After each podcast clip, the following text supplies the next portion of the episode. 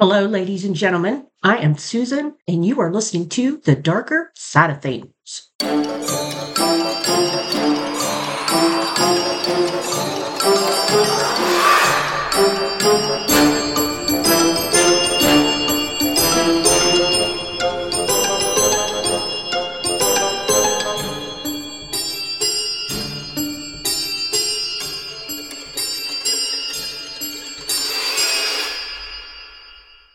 Welcome back, everybody. I had such a great time last week uh, doing the episode with my son. Even if he is my son, I think he did a fantastic job. I'm so proud of him. Um, and as you and as he's told everybody, you know, he he does have Asperger's, so this was uh, definitely going outside of his comfort zone. And uh, again, I'm so proud of him.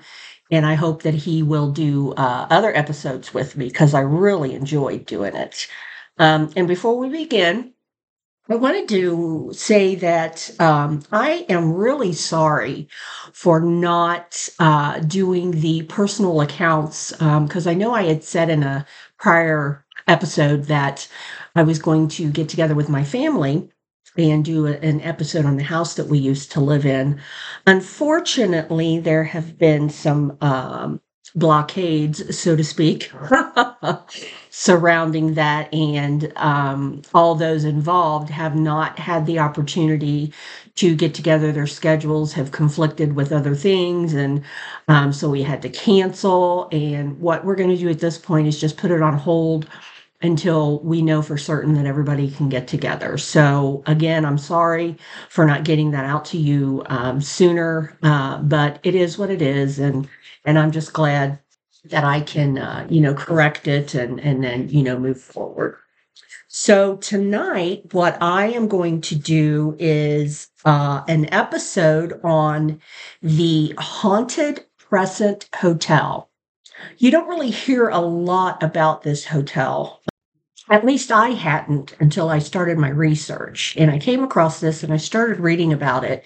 And I was like, wow, this is a this is a, uh, a jewel that has yet to be, you know, discovered or unpacked, or you know, however you want to look at it or say it or whatever.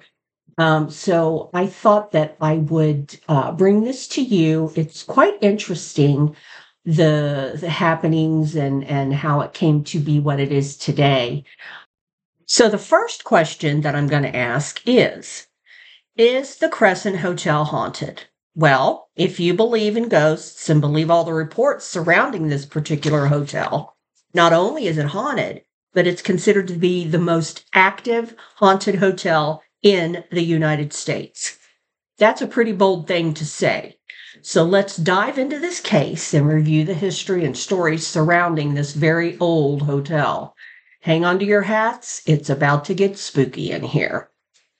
The hotel was constructed in 1886 in Eureka Springs, Arkansas, by the Eureka Springs Improvement Company and the Frisco Railroad. Its designer was Isaac L. Taylor, a well known architect for the time.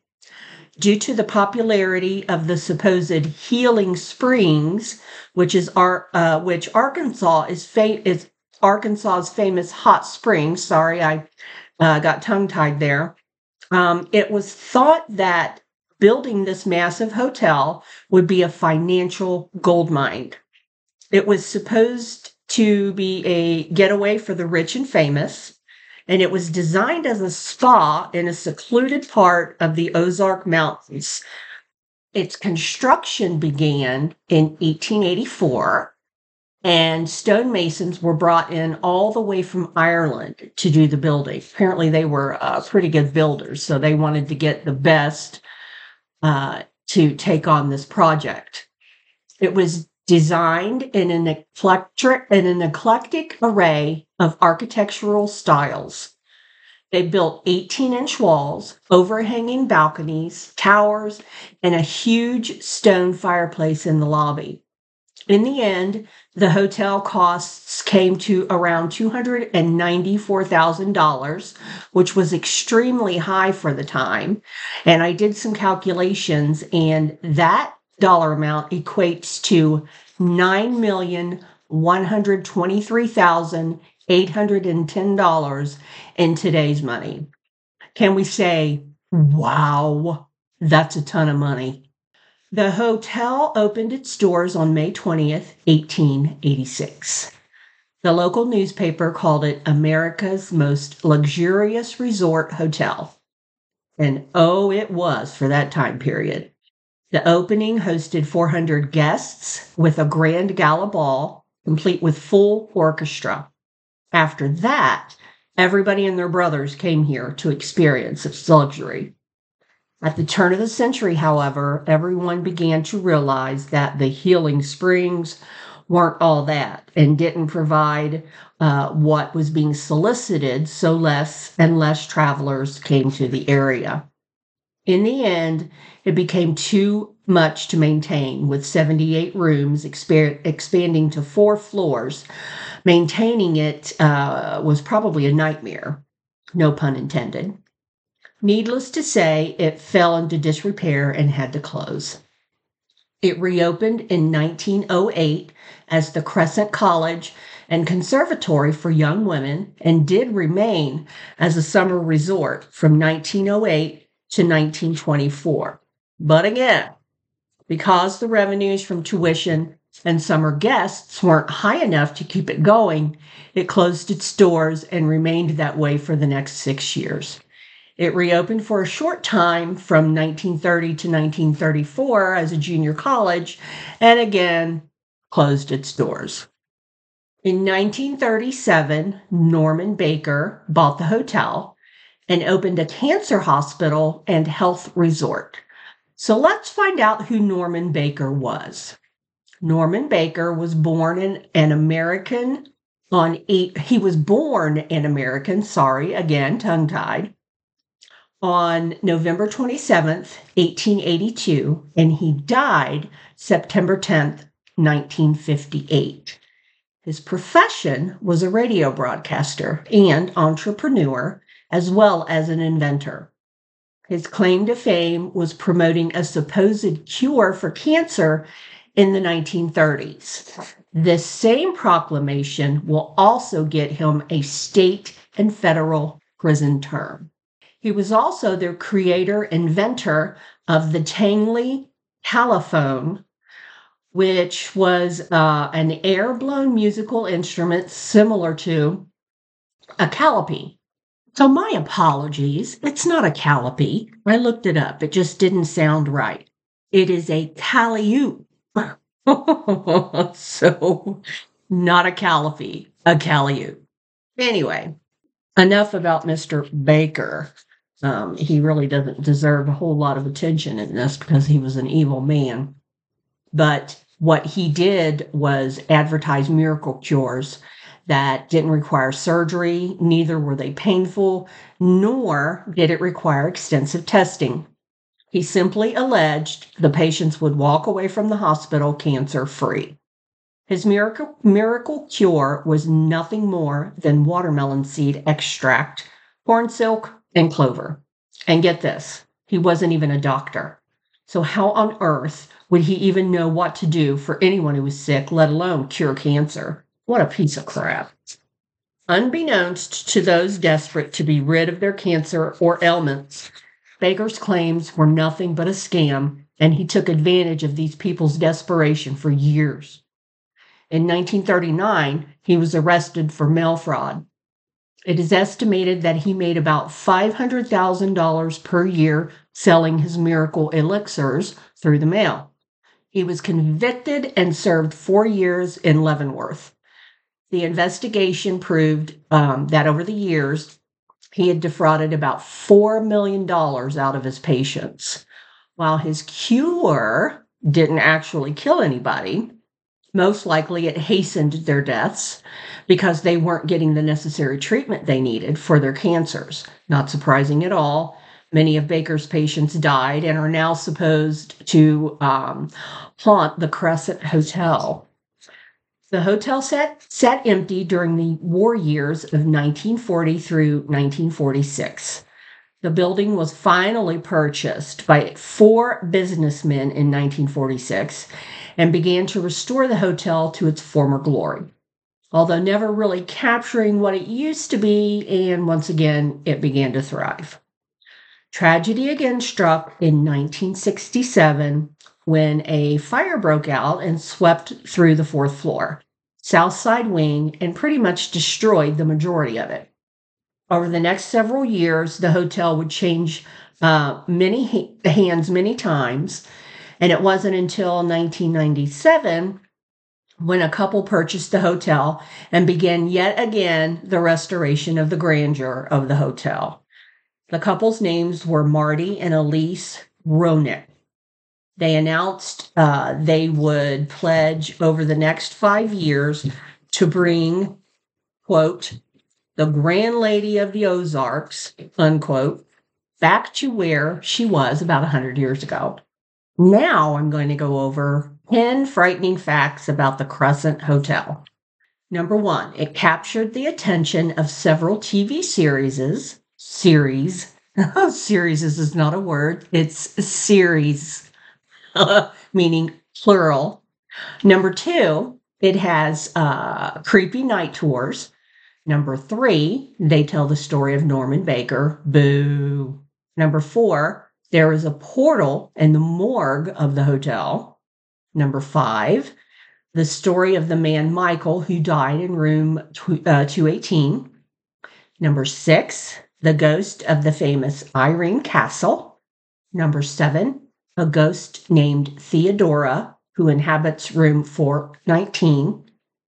Number eight, haunting on the third floor in laundry room.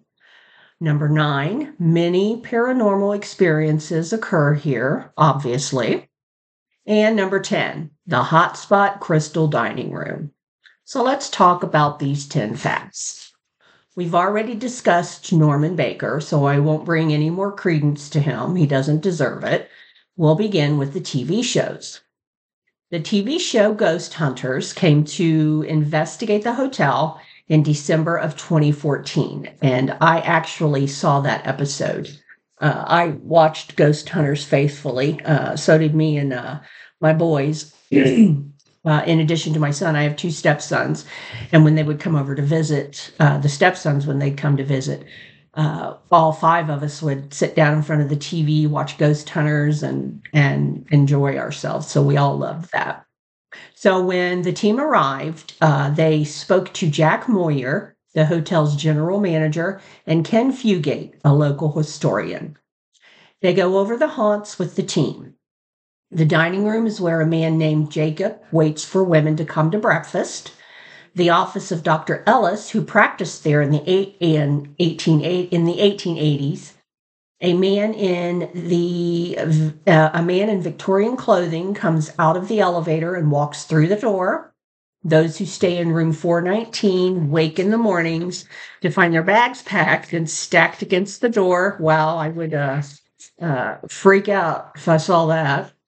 Then there's the morgue. It said a hostile guard haunts the room where autopsies were performed and body parts were stored. Next is the creepy nightly tours. With all the paranormal activity, it's understandable there would be ghost tours.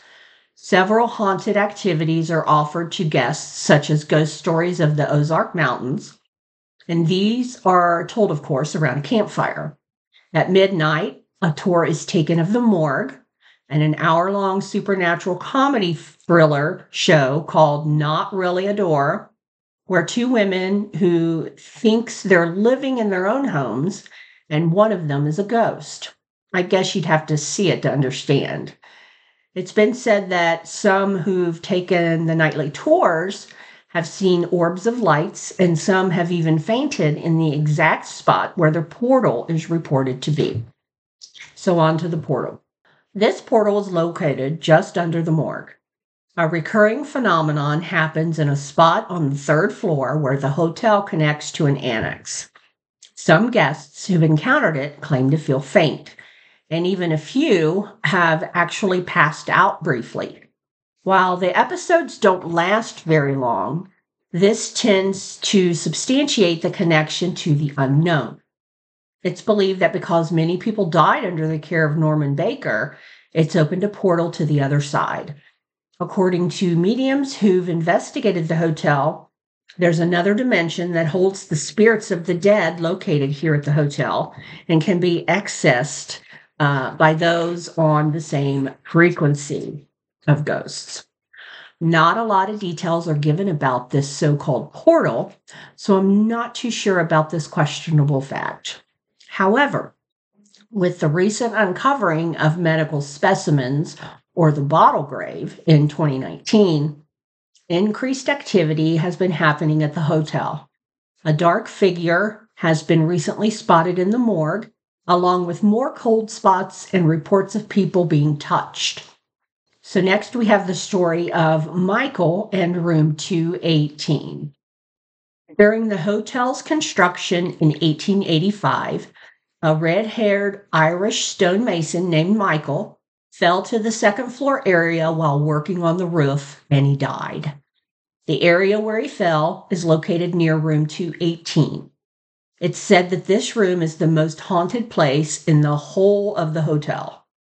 Those who've stayed in the room say they've seen hands emerge from the mirror in the bathroom and also hear loud bangs coming from the walls, in addition to the door opening and slamming shut if I was staying there overnight and I went to the bathroom to get a drink of water and hands came out of the mirror, um, I would immediately turn around and run out. I would not stay there.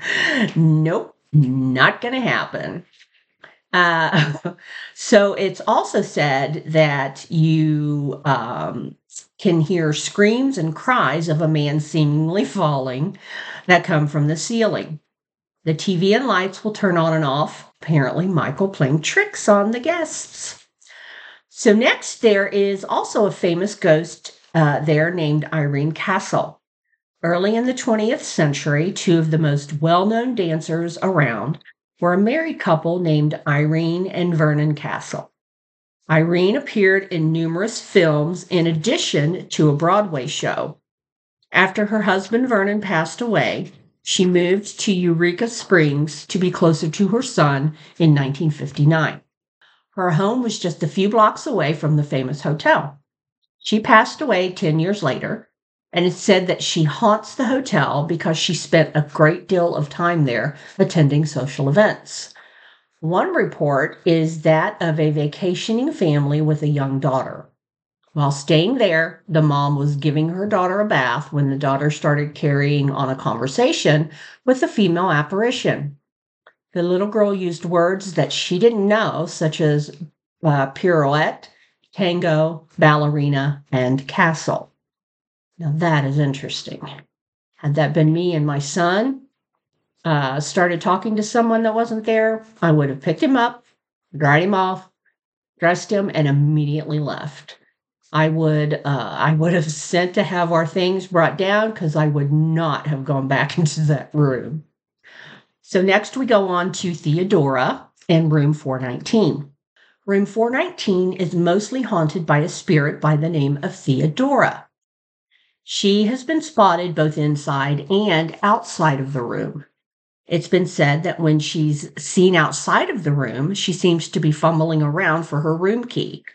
Those who stay in the room claim their belongings get moved around, and they didn't do it.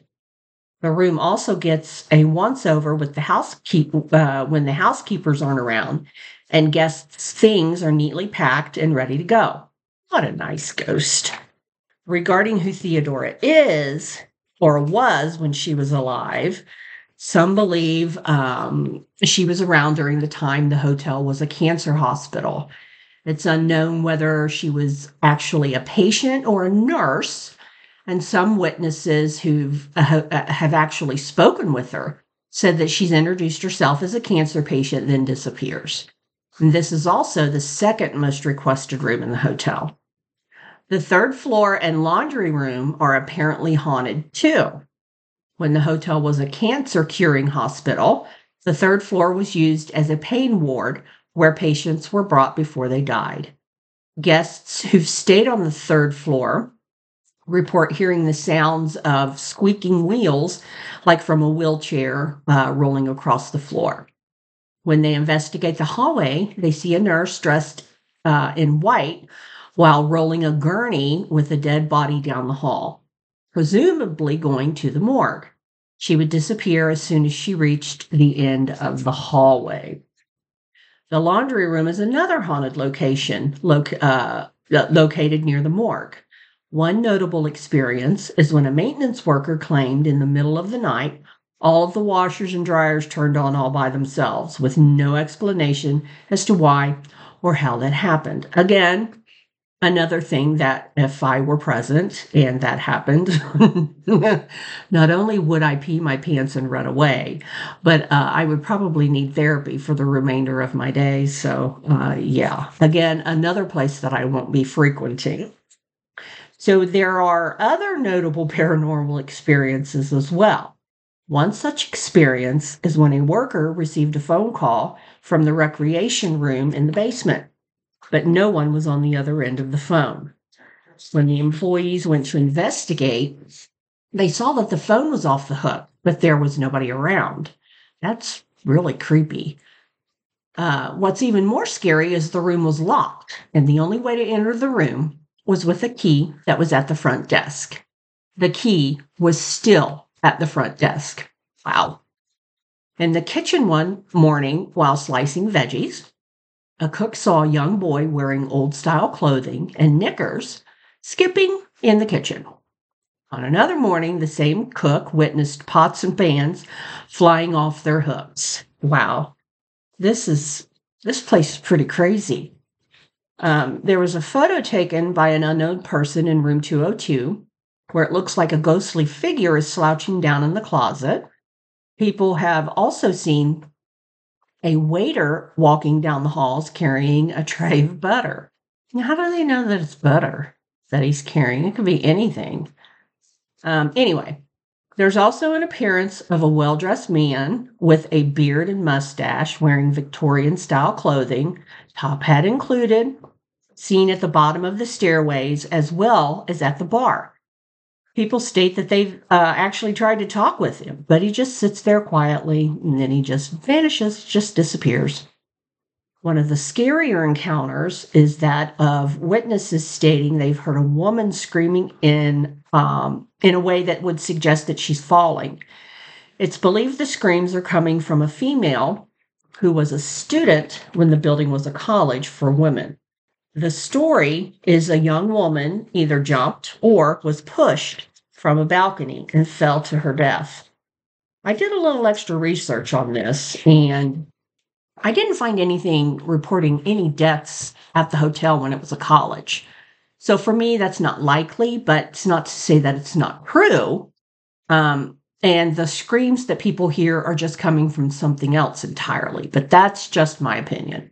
So again, you know, I, I, I don't really know. Some of these, based on what I know, would be more like residual hauntings than scary hauntings, meaning they simply are recreating a past event like a recording. They're not ghosts per se, but rather the echo of an event that already happened. The last of the 10 frightening facts is about the crystal dining room. Apparently, this is a hot spot for paranormal activity sounds to me like the whole place is a hot spot. So, you know, it's just not just one thing. On one such instance, uh, um, that was around Christmas time. So, uh, at the time when the dining room uh, was closed up, the Christmas tree and presents were moved to the opposite end of the room, and the chairs were placed facing the tree all the way around it and another time, the employees found menus placed all around the room when no one was even there or had been there. There are many reports of seeing spirits dressed in Victorian style clothing. And one experience was a waitress who was looking in a mirror located between the dining room and the kitchen when she saw what looked like a man and a woman getting married. It was then the groom turned to look at her. They made eye contact, and then the couple just disappeared. Several sightings have been of an apparition of a man sitting at a table by the window dressed in period clothing. They've even heard him talk and say, I saw the most beautiful woman here last night, and I am waiting for her to return. Other reports are of seeing people dance around the room in the middle of the night like you would at a dinner party of the time. What makes this the most haunted hotel in America is the activity of today. There are many ghost stories of the past, but the continued pursuit of paranormal investigators that flock to this hotel every year is great. There's an annual conclave hosted by the hotel inviting paranormal investigators for overnight hunts and to find answers. In 2021, evidence of a haunting was brought to light during the paranormal weekend event. A full body apparition was captured on camera. This was done with a ghost hunting tool called, a laser grid that creates pinpoints of light. If the light disappears, that would mean that something is blocking it.